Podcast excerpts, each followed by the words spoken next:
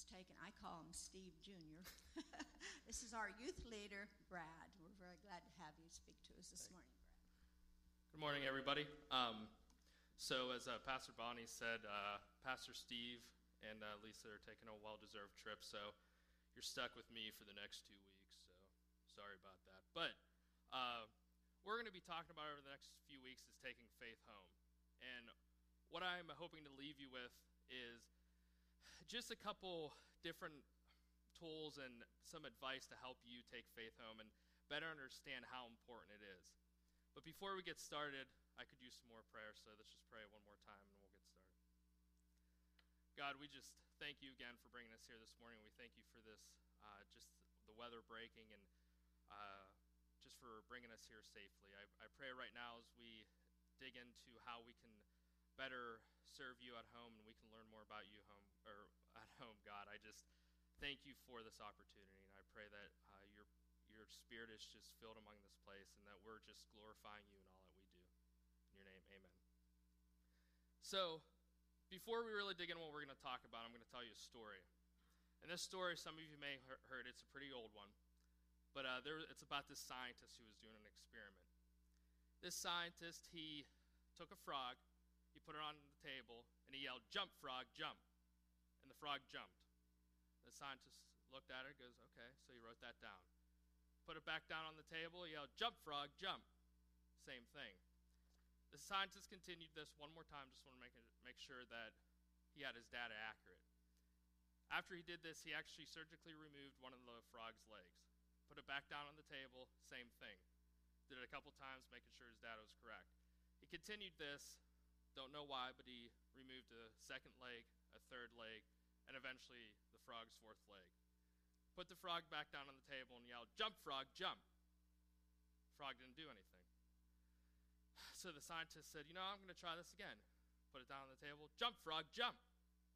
Now he's getting a little annoyed, so he goes, Okay, last try. Jump, frog, jump. Frog didn't jump. So the scientist, something clicked that a frog without legs must not be able to hear anything. Now, I know this is kind of a silly story, but this is, like I said, I'm hoping it's going to illustrate a little bit about what I'm talking about. If you could just imagine that the frog's legs, or that the frog's head is the church leadership, the torso of the frog is the church family, and the frog's legs are the home, our homes that we go to every day. We're mainly going to be focusing on the legs of the frog, but looking into the head and torso as well. The exciting thing about this is I was actually able to work it out that you can all take your own frogs home and do this experiment. Parents, I thought you would love that. Another pet in the house. Just kidding. We're not going to. I promise you, I don't have a frog for you. So sorry, kids, if there's any kids here this morning. But when you walk in here on a, whenever you come in here, you can always see we have plenty of opportunities for you. We have Sunday morning worship. We have children's programs, we have youth programs, we have dinners, we have special events. We always have something going, going on in this church. But the issue that we're going to cover this morning is when you walk outside of these doors. And that's when, if you will, the, the legs of the frog come into place, where you can walk out of here. We can give you everything that you want when you're inside these doors. But if you don't have the legs to do what you need to do, you're not going to go anywhere. The youth a couple weeks ago started a series that's just simply called Word. It's a, Bible series that we're doing that is on the playbook of God's plan for us, the Bible. As families, you need to be digging into that Bible daily and just really instilling that into your kids at a young age. But it goes so far beyond that. It goes as far as into our, as our, our daily examples for our children not just for our children, but for our, pe- our co-workers, the people around us, our friends, just everyone in general. And over the next two weeks, we're going to be talking about five principles of taking faith home. And I'm going to go over the all five of them real quick, just so you kind of see where we're going to go with this. If you got one of the fill in the blank sheets when you came in, uh, you're actually these are going to be the blanks that you're going to be filling in. So the first principle we're going to be talking about is faith is formed by the power of the Holy Spirit through personal, trusted relationships, often in our own homes. The second point the church is a living partnership between the ministry of the congregation and the ministry of the home. The third, the home is church too, as long as Christ is present in faith. Number four, which is my personal favorite, faith is caught more than it's taught. And the fifth one is if we want Christian children and youth, we need to be Christian adults and parents. Now, we're going to be covering the first two points this week, and then next week we're going to be covering the remaining three. But before we really get into the first point, I want to dig into the Bible a little bit here. If you have your Bibles this morning, uh, if you could open to Deuteronomy chapter 6, verses 4 through 9. And if you don't have it, it's going to be up on the screen as normal. Now, I'm going to be reading from the message version, so um, if you have another version, that's why it's not exactly uh, lining up. So, starting in verse 4 Listen, Israel, the Lord our God is the only true God. So, love the Lord your God with all your heart, soul, and strength. Memorize his laws and tell them to your children over and over again. Talk about them all the time, whether you're at home or walking along the roads or going to bed at night or getting up in the morning. Write down copies and tie them to your wrist and foreheads to help you obey them. Write these laws on the door frames of your homes and on your town gates. I'm not here this morning. I don't want you to feel convicted. I don't want you to feel guilty. But if you're sitting here and you have a young one in your family or anyone you know that is not walking with Jesus, God tells us we need to be telling about, the, about his love daily. My main question you if you do know somebody in your life that is not walking with Jesus, why do you not want to tell them? And I don't think it's as much as why don't you want to tell them, but sometimes you feel scared to talk about that. And that's going to lead me into my first point, which is faith is formed by the power of the Holy Spirit through personal trust relationships, often in our own homes. There was a survey that was given to hundreds of college, college students, and they were all asked the same question one question Who were the five most influential people in your life? If you remember a couple months ago, Pastor Steve actually shared a similar survey. This is, this is different, but I want to share the top five answers with you. Now, each person was told just the top five. Who are they?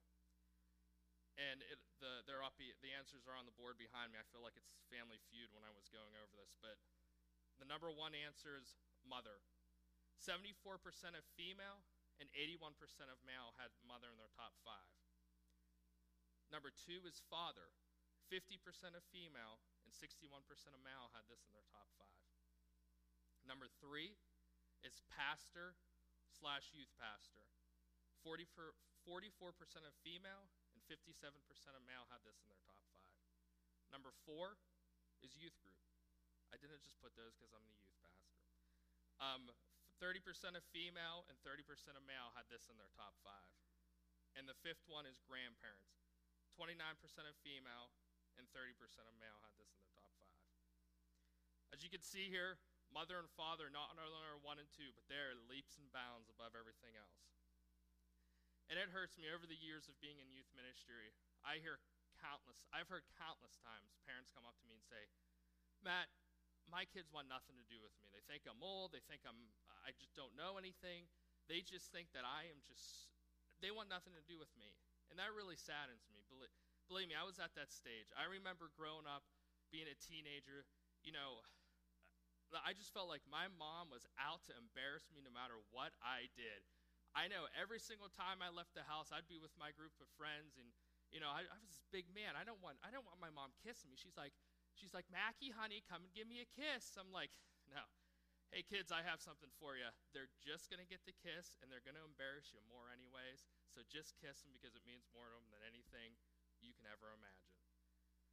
But seriously, before I, I read the outcome of this survey, I asked myself, what are my top five? And my top five were pretty much identical, identical to this, with mom and dad being one and two. They're actually here this morning, so I'm not going to tell you who was one and two because I don't want to have any issues. So, like I said, I was raised in a Christian home. My parents instilled with me at a very young age the foundation of the love of Jesus. Growing up, we would eat every dinner together. If my dad would come home late, if we ate, we would, we would uh, sit with him while he ate.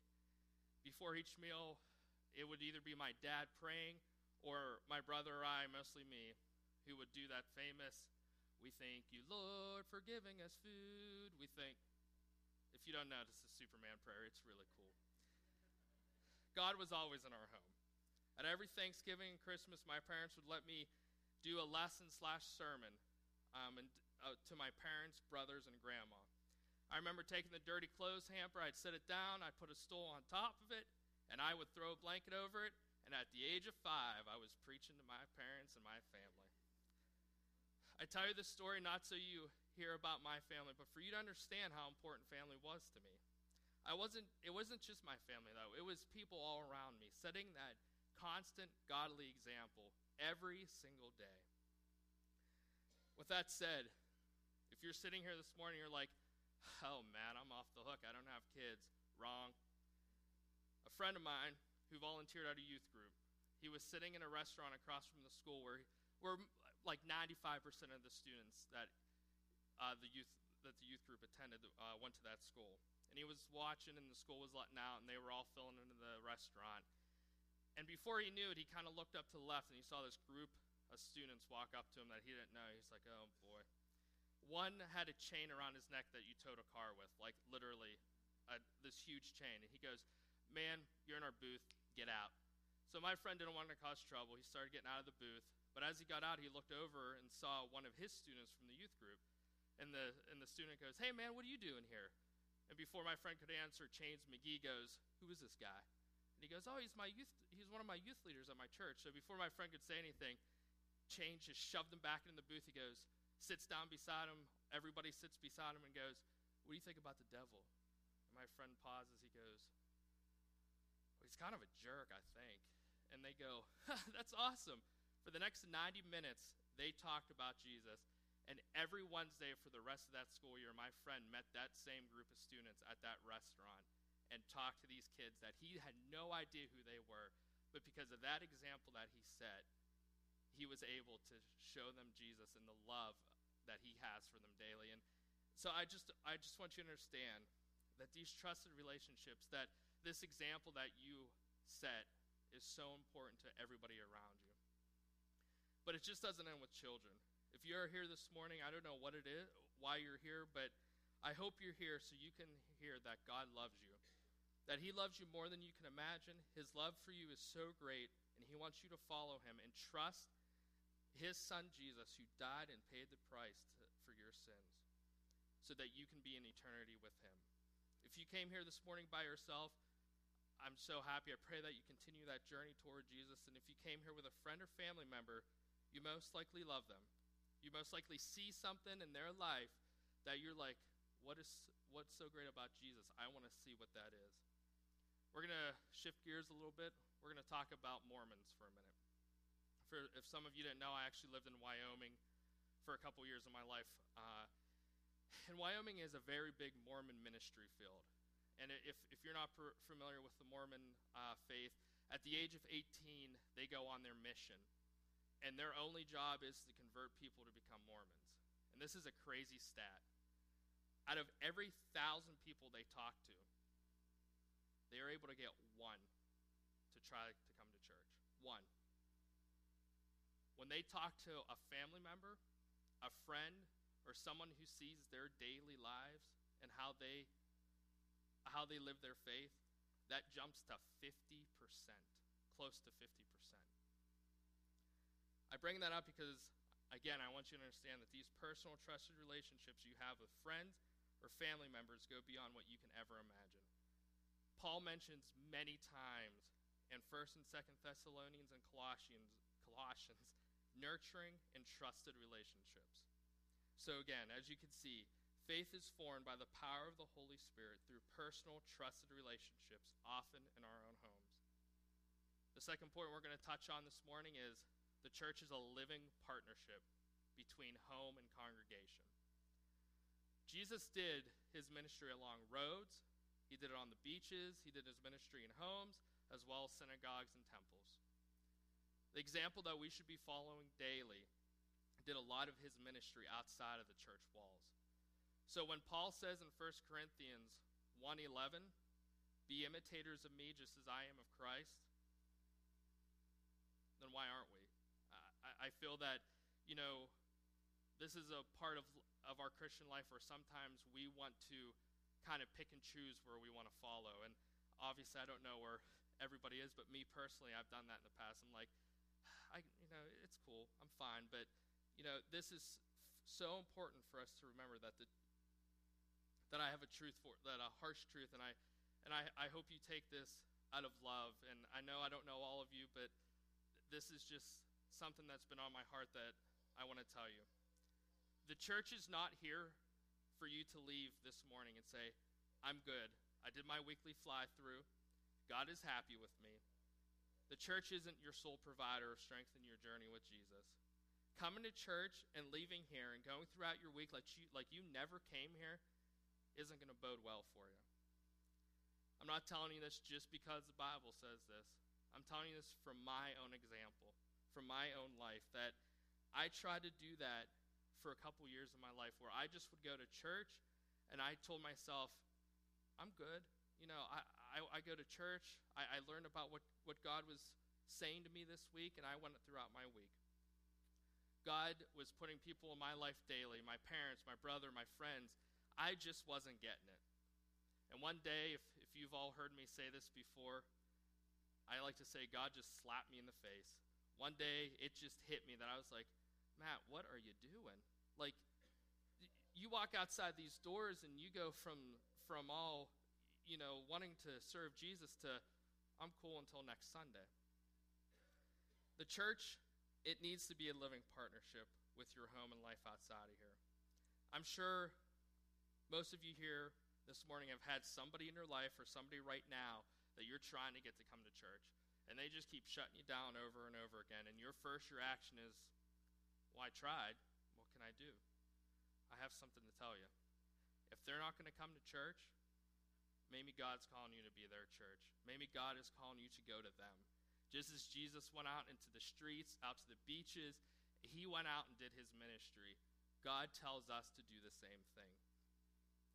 I want to go back to a point that I talked about earlier in Deuteronomy chapter 6, verse 7. It says, When you are at home or when you're away from the home, I want to make sure you understand here that home refers to any place, to your any place outside of this church, your any social interaction you have.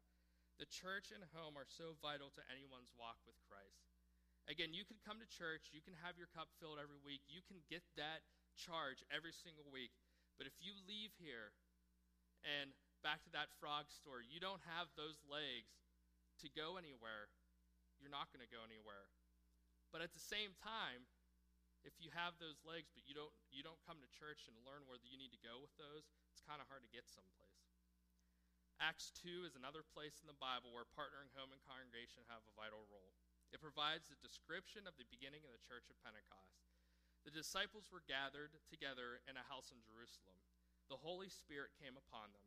By the power of the Holy Spirit, the disciples began to speak in foreign languages that could only be understood by the Jews that were gathered at that time in Jerusalem from, as it says in Acts 2 5, every nation under heaven. The Jewish people were there for the festival of Pentecost.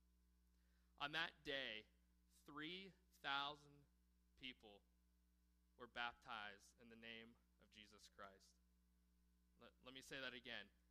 3,000 people were baptized in the name of Jesus Christ and were given the gift of the Holy Spirit. So, if you have one, two, three people, if you have 2,999, you can go and make that difference. Because you, if you're here this morning, you have that trust and you believe in Jesus Christ, you have the Holy Spirit.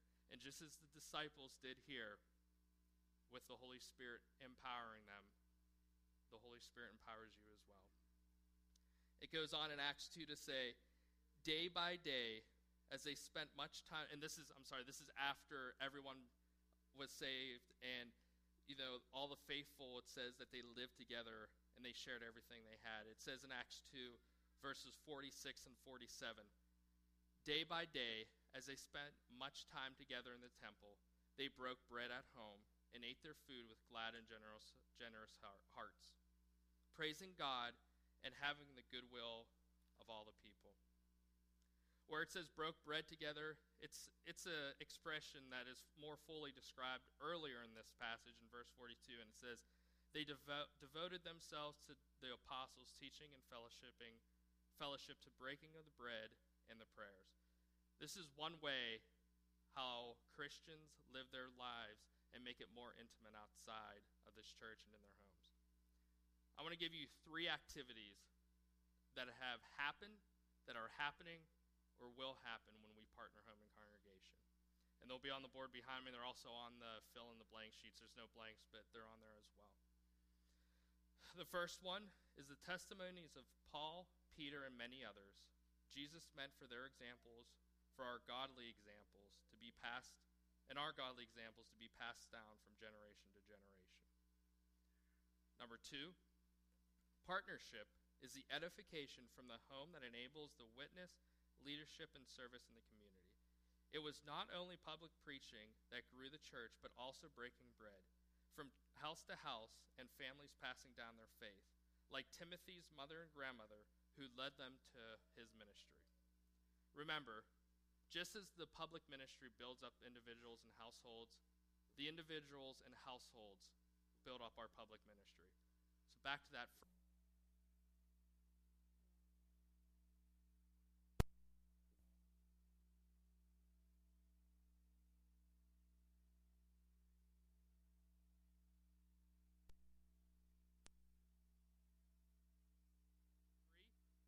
Family life is protected and seen as precious and not only to care for the needs of the family is to miss something central to Christian life and faith.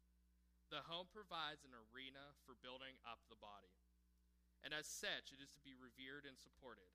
As it says in 1 Timothy 5 8, and whoever does not provide for relatives, and especially for the family members, has denied the faith and is worse than an unbeliever. My wife said something to me once, and I will never ever forget this. She looked at me and said, Matt, it really upsets me, makes me sad when I hear people say, I don't want to bring kids into this messed up world. And I said, What do you mean by that? She goes, Why not? I want to bring kids in this messed up world, teach them about the love of Jesus, and send them out into that messed up world and make a difference. And I just looked at her and thought to myself, Amen, honey. Like, that is the way we need to be thinking. And then it made me think, God, you put the right woman in my life because if she's thinking this way, that is just awesome what our kids are going to have. Just as Timothy, Timothy's mother and grandmother did, and we're hoping to do with our daughter, and if we're blessed with any other children, we all need to be doing that. And again, that's just not children. If you have people in your life that are, are new in their faith and they're just beginning their journey, support them, love them, be with them as they are beginning their journey so that they can go out because we know we need as many people as possible to show the love of Jesus. I have one final story to tell you this morning. A mentor friend of mine, Pastor Al, told me this story that he was in a parents' meeting. And Pastor Al, he is this huge, he actually was a linebacker for Wisconsin back in the 60s. He played in the Rose Bowl. He just this huge guy. So he didn't like cut any corners. He was just very straightforward he was standing in front of a group of parents and he said, he told the parent, or asked the parents, he goes, Would you call your kids into a room and have on the kitchen table an array of stuff that if you ever caught them with, you would ground them for life, such as drugs, alcohol, pornography, anything like that, and tell them, I'm going to walk out of this room, and when I walk out, you kids can pick whatever you want off of this table, and then that's cool. We're, we're done with it. And all those parents were like, no. Why would, why would we do that? And Pastor Al goes, I know you wouldn't do that. So my question is, is why do you let them choose when it comes to eternity in Jesus Christ? Obviously, it's their choice, but what I'm trying to get at is when they're younger and they're growing, you're their parents, that you're, you're, you are doing best what's for them. And the best thing for them is Jesus Christ. So when they say, I don't want to go to church, I don't want to do this, I'm not saying you force them. I'm not because we know where that gets you, but don't give up so easy. As Pastor Al said, This is eternity we're talking about here. This isn't what we're going to have for dinner. This is eternity. I want you to make sh- I want to make sure you understand that. I don't I don't know your family situation at all, but you know, I want you to understand that there are people in this church that love you so much and this is my final thought that you know, I keep saying this morning that that home is church, but church can also be home. And I think it's so awesome the connect groups that we have here. And I promise you this I had no idea last week. I just sat in my chair and, and laughed when to myself when Pastor Steve started introducing the connect groups because I went, I had no idea he was going to do that because that is an opportunity for you to go outside of these walls and go to a home that these people have opened up and you can have a more intimate setting just as in acts 2 where it says they broke bread together they shared in their joy and they talked to each other and they supported each other. You know the, the church is here. We want to be able to support you. We want to be able to walk beside you. And if you're here this morning and you know you want to join up for one of those connect groups you can just go walk right outside the door and to the left there's a sign up sheet and if you're sitting here this morning, you're like, man, I, I don't know about all this. I don't really know where I stand. I'm just kind of confused this morning, and I, I don't know why you're talking about frogs and all this. But if you're confused and you want to know more about Jesus, I would love you to come and talk to me. If you don't want to talk to me, we have this connect cards. You can write down that you want to talk with Pastor Steve, and I'm sure he would be more than, I know he would be more than happy to talk to you. As I said, the church can be home too and we want to be here to support you. So that when you go out into that world, outside these doors, and you hear, if you will, jump, frog, jump, in the name of Jesus Christ, you are filled with that Holy Spirit, and you can make that difference. And that's my charge for you this morning, is to go and make that difference in this world because God loves you. He, he's always there. He's never leaving you. Let's pray. God, I just thank you again for this morning. I thank you for uh, bringing us here. And I thank you for the homes that you give us. God, I don't, again, I've said I, I don't know where anyone is in their home life, but God, you give us opportunities outside these doors to learn more about you, to be supported, and I and just to be loved on. And, and I pray that we are able to find those places, that we can show people your love. And uh, we just thank you so much. And we love you in your name. Amen.